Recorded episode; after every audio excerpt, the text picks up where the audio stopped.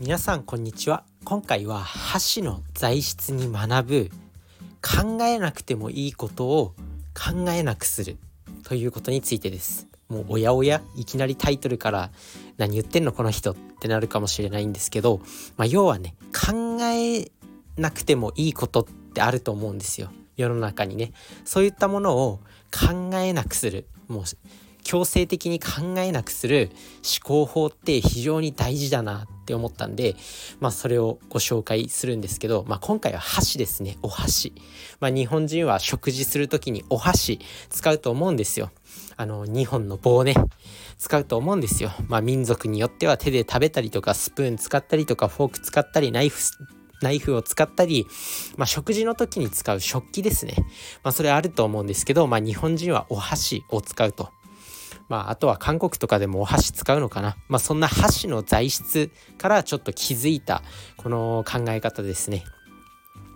で、まあね、今回自分が思ったのは、箸を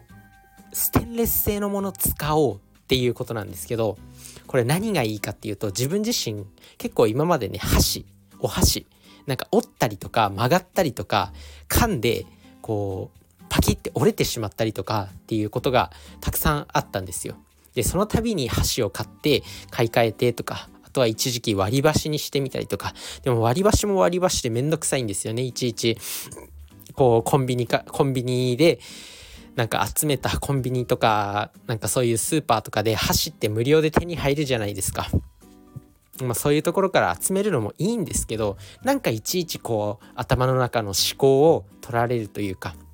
スーパー行ったら買い物終わりに箸を取ってこなきゃいけないっていうなんかこう些細なことだけど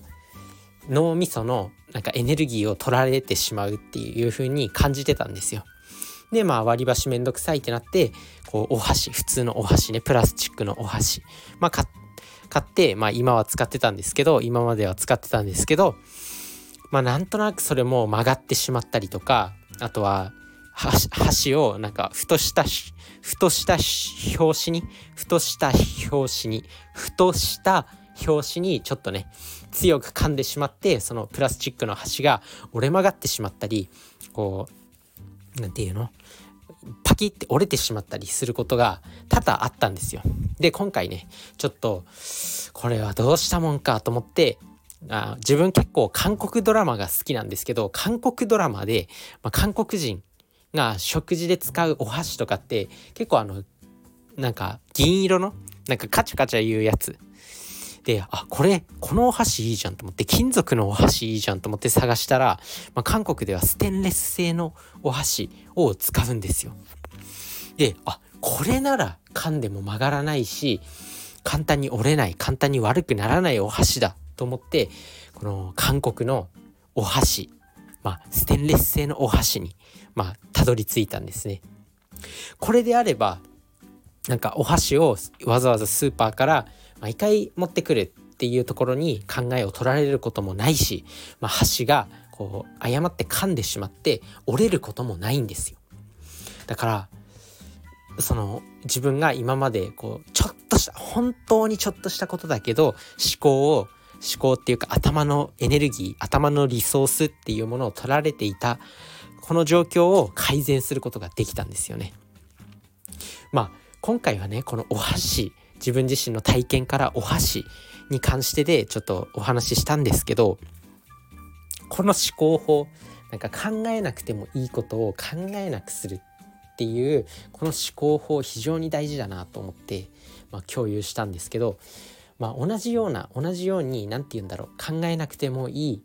とかなんか未然に防げることをもうシステムでこうシステムというかもうなんだろうもうそういう状況にしてしまうっていうのが非常に大事。でこれなんかキングコングの西野さんまあね今活躍されてるキングコングの西野さんまあ自分自身もいろんな発信をそうやって追ってるんですけど、まあ、西野さんもなんかこう車の運転をやめたらしいんですよ車大好きだったけど車の運転をやめたらしいんですね。でその理由がこう事故事故った時とかこう責任が問われてしまったり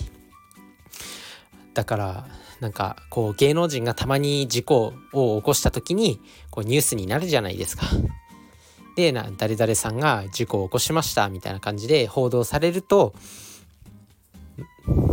何て言うの？こう今までやってた仕事が断られてしまったりとかスポンサーの方が亡くなってしまったりとかスポンサーが亡くなってしまったり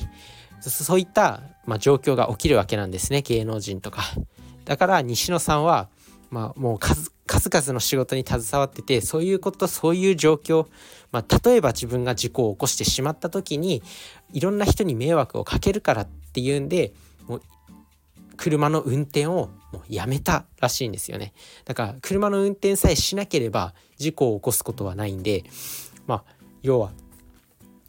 そういう何て言うのリスクをもう強制的に排除できる。もう考えなくてもいいことを考えなくするっていうことができるんですよね。だからこの思考法本当に大事だなと思っていろんなところに転用いろんなところに応用が効く思考法なのかなと思います。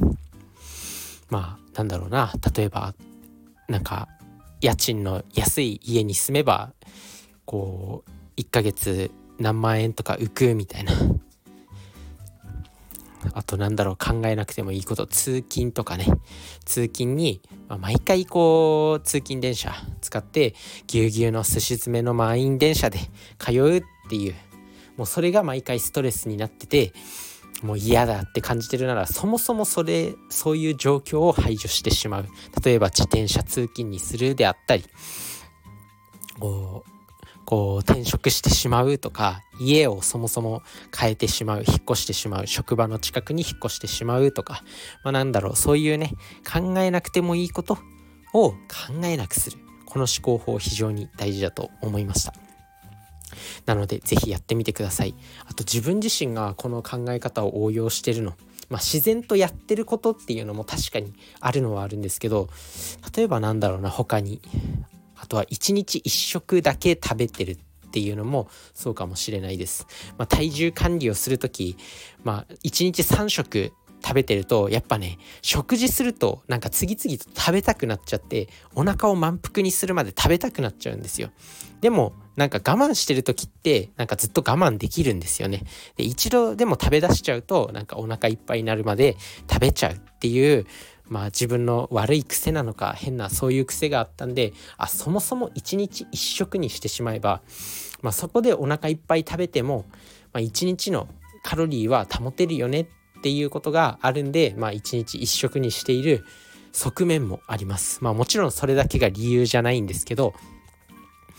まあプチ断食みたいな理由もあるんですけど、まあ、確かに1日1食にしてるっていうのはまあ毎回ねこう3食食べてるとお腹いっぱいになるまで食べ過ぎちゃうからそもそも1日1食しか食べないようにすれば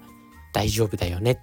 っていうことがあって、まあ、1日1食にしてるっていうこともありますなので、まあ、そういった感じでこの思考法、まあ、自分自身はこの韓国で使われるステンレス製のお箸を使えばもう箸が折れないだろうと箸が悪くならないだろうっていうことを思いついて、まあ、ステンレス製のお箸を使うことに決めたんですけど、まあ、そんな感じですね。まあ、西野さんも事故を起こさないように自分で運転するのをやめたと。だから移動には本当に、あのー、自転車とかを使うことが多いらしいです西野さんは。